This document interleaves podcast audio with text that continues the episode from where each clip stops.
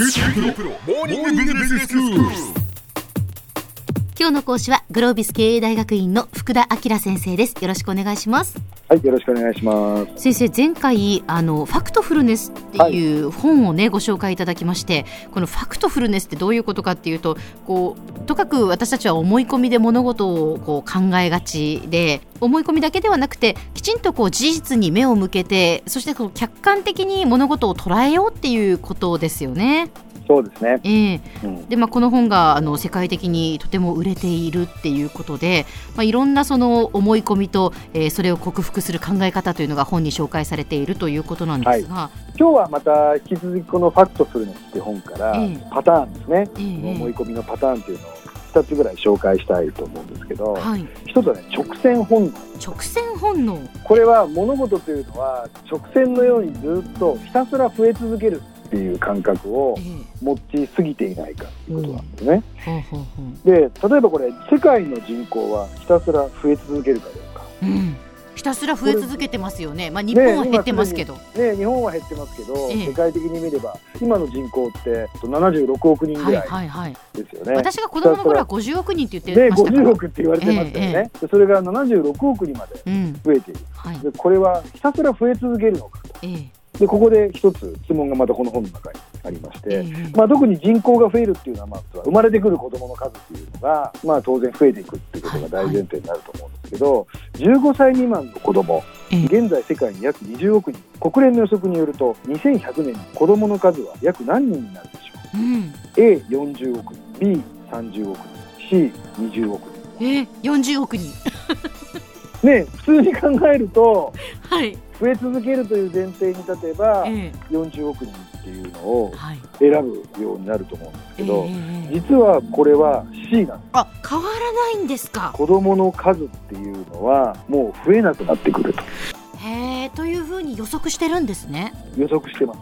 そそうなってくると当然人口もええ。とある段階で横ばいになると、先生そのどうして人口がまあ横ばいになるその結局子どもの数が増えないんですか？これはですね、ええ。えっと、いくつかあって、えっと、多くの国が豊かになっていきます、はい。豊かになっていくと子供が死ななくなるんですね。あで子供が死ななくなると、うん。生きていく生活する上での、まあ、社会資本として、まあ、労働力って捉え方をええ。するとええ。その人たちを安定して賄えるようになってくる。はい、かつ豊かになると子供の数っていうのを制限した、まあ、少子化っていう流れは必ず起こってくる。つまりコントロールをするようになってくる。ええ。豊かになっていって子供が死ななくなって子供の数をコントロールする国が多くなってくるから、うんとある段階では人口というのは横ばいになり若い世代15歳未満の子供っていうのも横ばいになるだろうなるほど、まあこんな風に考えるわけですうね、んうん。だから実はひたすら伸び続けるっていうものはえ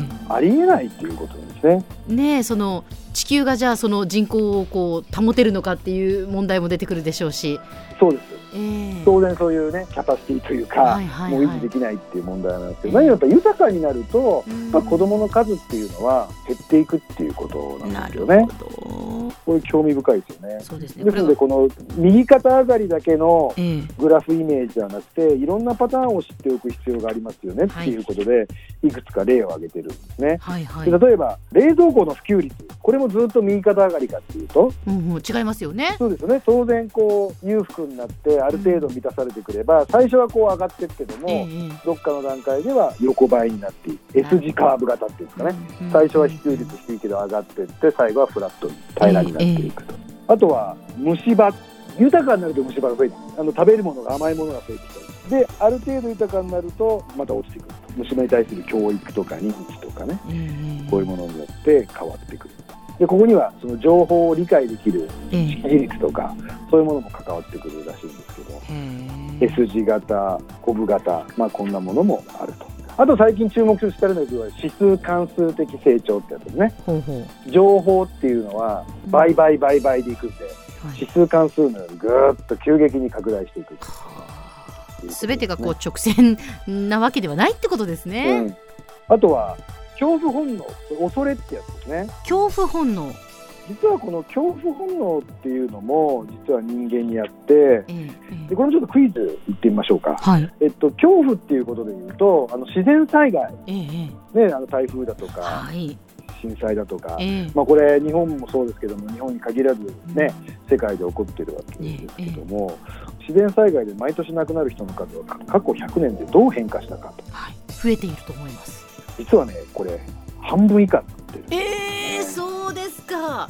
これだけ自然災害が起きているのに。まあもちろんこれは長い時間軸で取ってるのではい。半分っていうところはあれかもしれませんけども、ええ。あの基本的には数っていう意味だと半分になってるんですそね。うなんですね、うん。それはそのやはり過去の災害から学んで、そうです。えーそれをこう防ぐ方法を私たちがこう考えているから減っているっていうことですか？そうです。一つはあの国際協力みたいなものがうん盛んになっていて、はいはい。結局災害が起こった後の対応でええ。情報がいかに流れるかはいうところも、えっと識字率が低かったり、ええ情報網がインフラが整っていなかったりすると、まあ、二次災害三次災害っていうのがはい。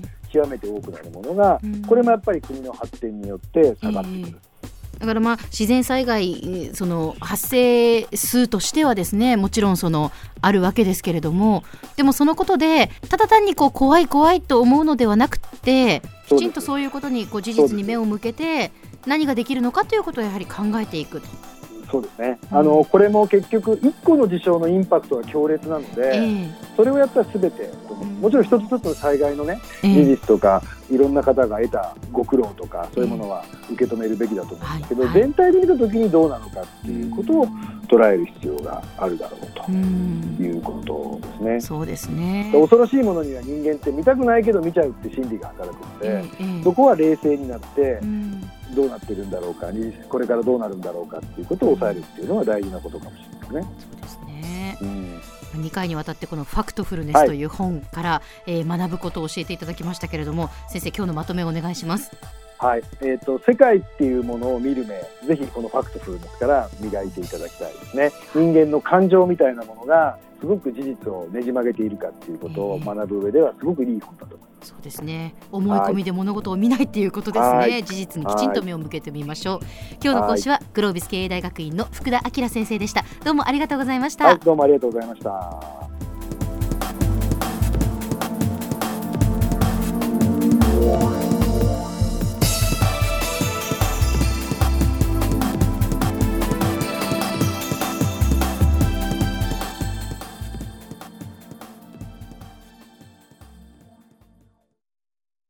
ーティープロは通信ネットワーク、セキュリティ、クラウドなど QT ネットがお届けする ICT サービスです。九州中に展開した光ファイバー網を基盤に一番身近なビジネスパートナーとして九州の企業自治体の皆様をサポートします。詳しくは QT プロで検索を。